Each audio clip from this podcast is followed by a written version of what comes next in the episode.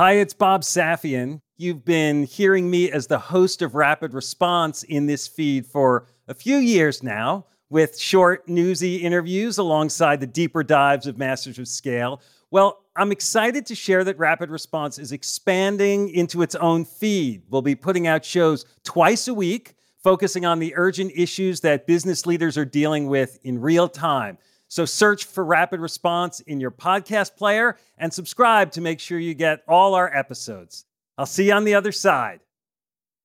We have an all out cyber war right now. Digitization has really exposed a soft underbelly for cyber attacks. We are seeing independent hacker groups are aligning with nation states. The technology underpinning of Russia is strong a country with technical underpinning and know how can also use this power for disruption. What's the weapon? The weapon is speed and paranoia. Even when you don't make a statement, even when you don't explicitly support a cause, you are a target. I think the game has changed. So you now have to have a way to prepare and respond the attack that will inevitably come to you. You don't want bad things to get in, but if they at all get in, then you have a way to respond and contain damage and not let it become a huge problem. Every kind of attack on every infrastructure is fair game. And at some level, the disruption that these attacks cause is immaterial whether the source state is sponsored or individuals or groups. So the question is how does a business or a government deal with it? That's Bipul Sinha, co founder and CEO of cybersecurity firm Rubrik. Rubrik has more than 2,500 clients around the world, from corporations like the Home Depot and Estee Lauder to national and local governments. I'm Bob Safian, former editor of Fast Company, founder of the Flux Group, and host of Masters of Scale Rapid Response. I wanted to talk to Bipul because with Russia's invasion of Ukraine, cyber risk has dramatically escalated. Bipul explains why state sponsored actors and cyber criminals are both heightened threats, and how traditional cybersecurity approaches are adjusting to counter them. He describes a complex ecosystem in which economic sanctions actually encourage malicious players. He also points out what we can do to protect ourselves, from basic cyber hygiene to recovery strategies. Espionage, infrastructure disruption, and misinformation are all inevitable, he says. We need to build appropriate habits to keep Russian hackers and other bad actors at bay.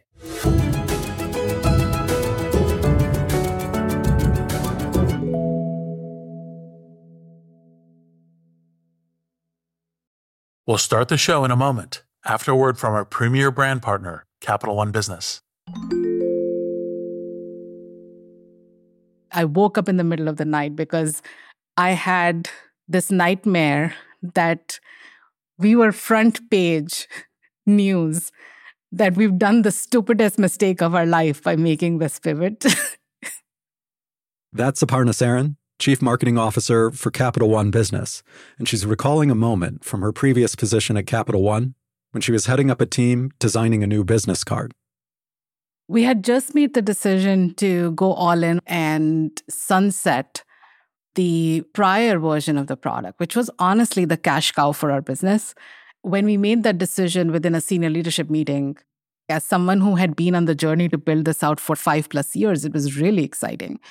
But by the time the weekend hit, I started to feel the responsibility and the pressure. We are taking this big bet on something that I've built Perhaps you've been there. You've made a pivotal decision, and then panic sets in. How would Aparna calm her butterflies and steer her team through this pivot? We'll find out later in the show. It's all part of the Refocus Playbook, a special series where Capital One Business highlights stories of business owners and leaders using one of Reid's theories of entrepreneurship. Today's Playbook Insight have multiple Plan Bs.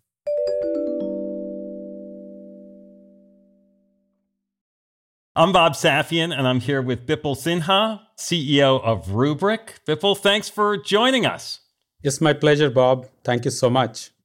So, with Russia's invasion of Ukraine, there's been heightened discussion of cyber risks, cyber war, even. You head a cybersecurity firm. Many of our listeners are not cyber experts, though they're dependent on digital connectivity and tools. I'm hopeful you can act as our guide, giving us a framework for understanding the cyber landscape, where things are today, what's changed or changing, the risks, steps we all might take in response. To start things off, perhaps you can clarify for us who are the main players or groups of players that we should be aware of? I mean, there are individual hackers and state sponsored groups and murky sounding networks and financial scammers and governments themselves.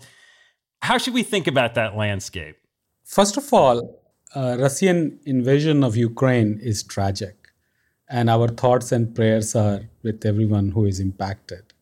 And as you know, when you have like land war or pandemic these are the kind of like black swan events that don't start a new trend they accelerate existing trend so if you think about the actors involved in this equation you have state sponsored elements you have bored people in their basement and trying to show middle finger to corporations for fun then you have like actual cyber criminals who are actually raising capital for their nefarious activities. And then finally, you have set of actors who are in solidarity either with the oppressor or oppressed, trying to show their power and align themselves with one of the aggressor or the other end. So if you see the recent news, Conti Group came out in supporting Russia openly, anonymous group came out supporting Ukraine and trying to kind of expose Conti Group's sensitive content. So we have an all out cyber war right now. So when you talk about the cyber war that's underway, can you give us the lay of the land of the different kinds of attacks that are out there? Because we hear about malware and ransomware and denial of service attacks and data breaches. And maybe you can just clarify for us sort of what those main groupings are, are they changing all the time? So, if you think about the components of cyber uh, warfare, there are really kind of three high level broad categories that these things fall into. So, you have espionage and critical technology access or stealing, however you define it. So, this is like purely for nation state advantage to get the know how to understand the planning on the other side and have access to critical technology. The second piece is infrastructure disruption, be it supply chain, energy infrastructure, anything that can have significant economic ramification. How do you disrupt that infrastructure? And finally, the third piece that has emerged in the last seven to 10 years is the misinformation campaign to manipulate public sentiment. Because both for aggressor and also the impacted parties they're trying to build a momentum for public support. So you have these different interests and what is also interesting is that in the modern era any kind of aggression comes with swift response with respect to sanctions then the cyber becomes even bigger part of the geopolitical considerations because banking and finance infrastructure, as you know, is the most globalized infrastructure. And if somebody is thrown out of that infrastructure by a sanction, that encourages these individuals and groups to start raising capital by keeping hostage your data, your application, your infrastructure. Mm, so, by putting sanctions on Russia and making it more difficult for players in Russia to access capital, that may encourage more of the kind of ransomware and financially oriented cyber attacks that could be accelerated by this. Exactly. And this may not be the state that is directly involved in this. Some people use this as an excuse to accelerate or elevate their attacks. The accelerated digitization to have more productivity in liberal democracies has really exposed a soft underbelly for cyber attacks. So, the more digital we become, the more digital products and services that we use in our personal and professional life, it has a direct impact into increased surface area of attack and it is exposing a soft underbelly, as I said it, to the attacker. So now you have the impact of financial infrastructure and banking infrastructure not being able to participate. And you combine that with this soft underbelly because we are open societies, open transaction opens up this infrastructure for attack. I saw news that Toyota had to halt its factory production for a day recently due to a cyber attack. And this was just after Japan had expressed some support for Ukraine, and there's speculation that maybe it's connected. Do we know if it's connected or not? See, the thing with cyber is when there is a doubt, there is no doubt. So if you feel like the attack is happening for certain reason, there is always some truth to it. The situation is that every organization, whether it's a business or government, they really need to think through the cyber implication. Even when you don't make a statement, even when you don't explicitly support a cause, since you are an important part of the economic infrastructure, you are a target. We are seeing independent hacker groups are aligning with nation states. So every business or government has to really ensure the safety against malicious insiders as well as planned cyber attacks because these groups are not limited to outside attack but they also could recruit insiders for malicious activities. Insiders within your organization. Exactly. We've heard some people say that russian cyber capabilities are on a par with the us how do we know that? The technology underpinning of russia is strong. And given the cost of software development, and again, these kind of bad software is also software development, has come down. And with the ubiquitous cloud infrastructure, things like that, it's become easy to build and test and write code. So as a result, a country with technical underpinning and know-how combine that with the ever lower cost of software development it has created a unique situation that you can use this power for goodness by creating tools and technology for betterment of human being or you can also use this power for disruption and in some ways as americans what used to be case 20 30 years ago where we had significant know-how in relatively isolated scenarios we were developing technologies and had unique point of view. In some ways the internet and mobile platform has leveled that know-how. So the question is that in this scenario where the knowledge is proliferated, technology underpinning exists in multiple countries, what's the weapon? And the weapon is, or the unique advantage is speed and paranoia. And that's the thing that every business and government has to think about. How do I enable an open system, low transaction cost, high transaction governance while ensuring safety? And these are opposing values, but we have to find harmony. We can't swing one way or the other. So, for the governments and corporations and NGOs that are actively isolating Russia or assisting Ukraine, they may be particularly in the crosshairs as targets right now. Are there different ways you try to prepare or walk that line that you're describing for state sponsored risk than you would for other malware and ransomware attacks? Does it matter if your computing environment is more cloud based or on premises? How do you react differently if you find that you're maybe facing this heightened risk now? Every kind of attack on every infrastructure is fair game. And at some level, the disruption that these attacks cause is immaterial whether the source of disruption is a state sponsored or individuals or groups. So the question is how does a business or a government deal with it. If you look at the traditional cybersecurity, it has been very focused on prevention, detection, and investigation. I think the game has changed. The game is not only the infrastructure security, but also you need to have data security because all of the infrastructure security is really protecting your core IP, which is your data. So you now have to have a way to prepare and respond the attack that will inevitably come to you. Because even in one in one million things pass through you need to be ready to respond. So the real game is how do you complement the infrastructure security with data security particularly around data resilience data observability and data recovery you don't want bad things to get in but if they at all get in then you have a way to respond and contain damage and not let it become a huge problem I talked with the CEO of SolarWinds for this show last fall. SolarWinds, a victim and a conduit for a sophisticated interruption. And his advice was mostly about like phishing and sort of basic cyber hygiene, you know, two factor authentication and things like that. The feeling might be that efforts like that are just for sort of nuisance level threats. Or is the same gateway that's exploited for those kinds of things exploited for more dangerous intrusion, small holes and small players leading to big impacts? Or is there a hierarchy of where your risk is and where you put your attention?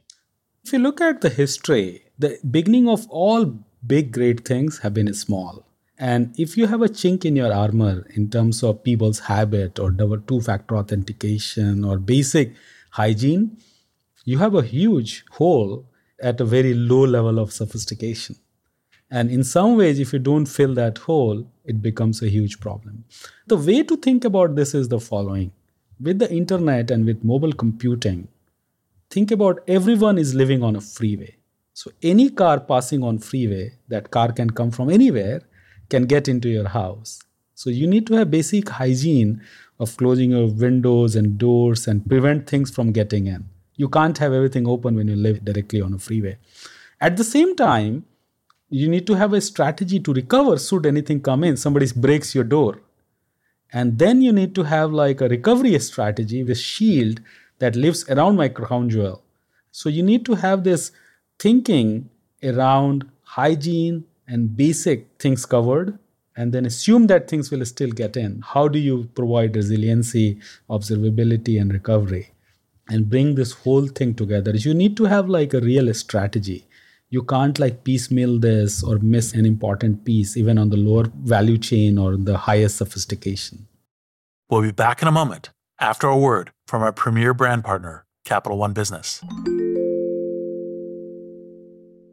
there was panic that set in that night because i didn't want to let people down we're back with aparna saran of capital one business she was recalling the time she woke up in a cold sweat terrified that the new product she had been working on might fail. So the next morning, she sat down and wrote an email. It was Sunday morning, and I said, you know what? I'm going to just like share this with my peers. Was very emotional. It was like sort of a cry for help. Aparna realized that if the new product didn't take off, she needed a plan B, preferably multiple plan Bs. I'm inviting them to be the thought partners so that we are mitigating as much risk as possible. And we have contingency plans in place as we make this move. You write something like this and your heart is pounding, should I send this? It was a super vulnerable moment for me. But then I was like, I'm going to just send this. Like, what's the worst that'll happen? It can't be worse than being on the front page of the newspaper. So she held her breath and hit send. What happened next would surprise even her. We'll hear about that later in the show. It's all part of Capital One Business's Spotlight on Business Leaders, following Reid's Refocus Playbook.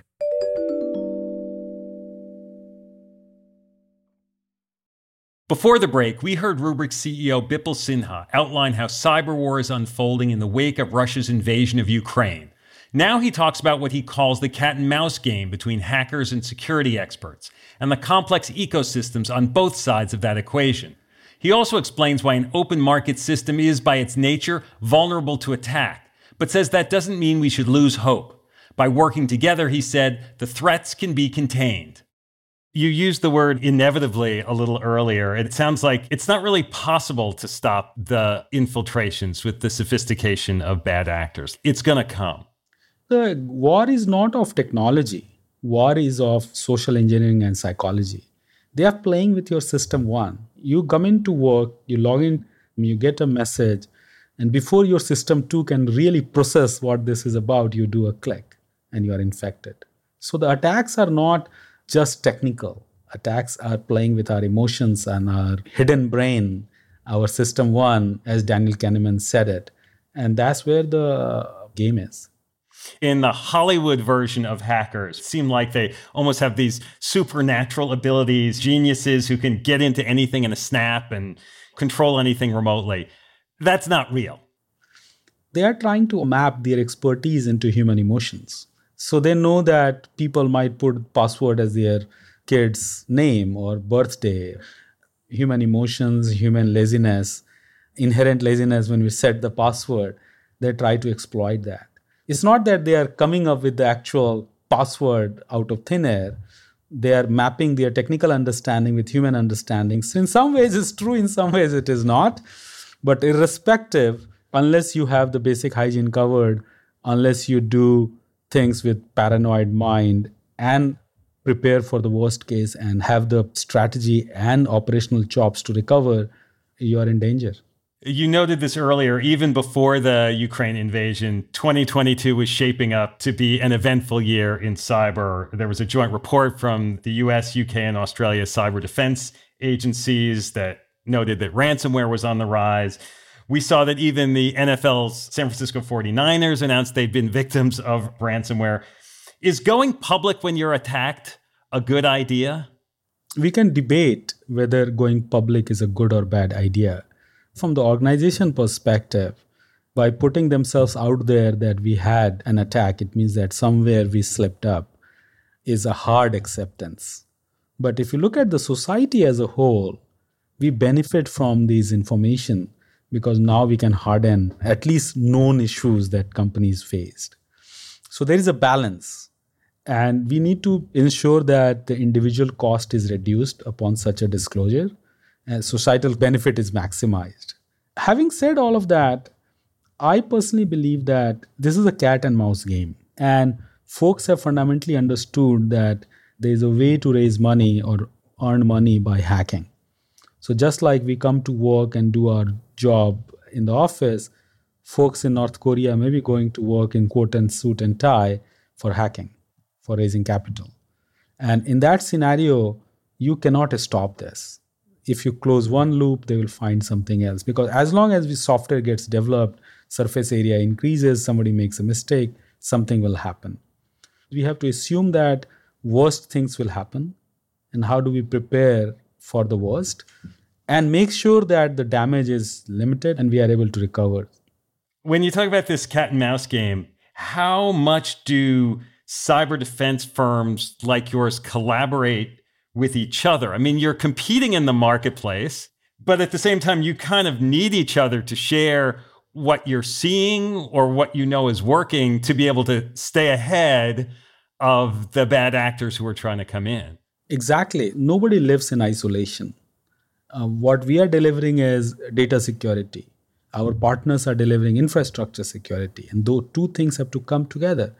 The whole cyber community is part of an ecosystem where we have to collaborate and compete as well for the business. But the market is very large. This challenge is huge. No one company can solve it. So it's better to be part of the ecosystem and collectively go make it happen.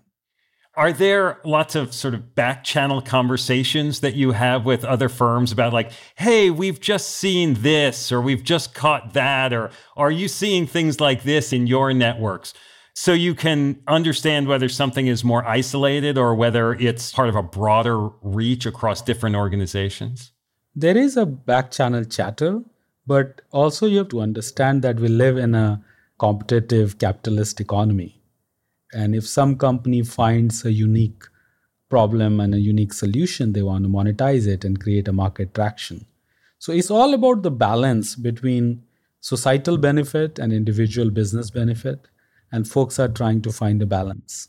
And I guess that's another opportunity that bad players can take advantage of because there may be some places that are not as secure, and therefore you can go and try to attack those areas. The bad actors are always trying to find an angle to attack. Nation states have also started to accumulate strength. Just like strategic weaponry or tactical weaponry, the cyber is also a weapon that you can potentially unleash. So now there is a marketplace where there's a know-how nation state wants to have their own control on that information because that's an IP or a weapon that they can use. Businesses are trying to solve that problem as a cyber firm for the rest of the businesses and government. And then independent hacker groups are getting into action because they have both monetizable source of money as well as name and fame for themselves. So it's a very complex ecosystem. Yeah, it is. It's a whole ecosystem. And I think a lot of businesses used to think that, like, I only have to worry about this at sort of a surface level because the government is protecting me from bad things that could come on a more systematic level. And if I'm hearing you, it's like you can't necessarily rely on that. Whatever the government is doing, you have to protect yourself also. Nobody can give you foolproof umbrella. So you get some safety net, some security umbrella from the government, but you can't lapse on your own security. It's kind of like you live in a city, police is giving you a security umbrella. You have to be situationally aware if you're walking out in the middle of the night. So you have to do both. Don't trust anything that you have not verified or not authenticated. There has to be minimal level of authentication before you enter into any kind of business transaction, access of systems and data, physical, virtual, all sorts of things require a minimum level of authentication and trust. And all of us have to, when we see a content, when we see any activities, we need to look at the origins, we need to verify it, we need to may have a way to offline ensure that it is real if we are doubtful. Again we cannot not take action because our business and our world depends upon these kind of trust communication. But then the bad guys are taking advantage of that trust. So instead of implicit trust you want zero trust yeah, no, that line between zero trust and openness, which is another goal we have. Like, as you say, it's a paradox because we need both, but they are in conflict with each other. You can't build a capitalist society if everybody is so tight about trusting and not sharing. Otherwise your cost of transaction goes significantly high. If you look at our legal framework in our country here in america if you look at the transactional governance and enforcement of contracts these are built to reduce the transactional cost so that you can bring more players into the marketplace and have more liquid market. But security concerns increases that cost. And so the balance that we have to establish at the, at what point that cost outweighs the liquidity in the marketplace so we have to be ever vigilant and all of us have to do our own part to make sure that we do the basic hygiene to keep the cost low enough so that we can have high liquidity very nice functioning marketplace more participants while we ensure safety and security. The heightened cyber risk right now, how much more concerned should we be, or are you, than you were a few weeks ago before the invasion happened? Ransomware and data security threat is the biggest challenge to our economy. This really started with pandemic because pandemic really accelerated digital transaction and when you have so much digital transaction, you increase the opportunity for attacks. And these trends don't reverse just because the pandemic risk has reduced doesn't mean that the digital transactions are diminishing. And so we are already living in an atmosphere where there is a heightened cybersecurity issue because it's a very target rich environment. And if you combine that with this geopolitical land war scenario, now you have more actors motivated around this theme. And so you have really created another step up and accelerated this trend. I think this will continue for a while. As long as we have digital interactions, digital experiences, and digital business, this problem is going to continue. And that's where we need to establish the balance of safety and enablement.